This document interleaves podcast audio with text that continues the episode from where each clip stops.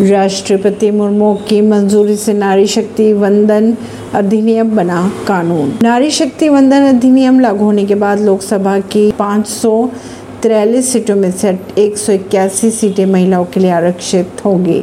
यह आरक्षण 15 साल तक रहेगा। इसके बाद संसद चाहे तो इसकी अवधि बढ़ा सकती है।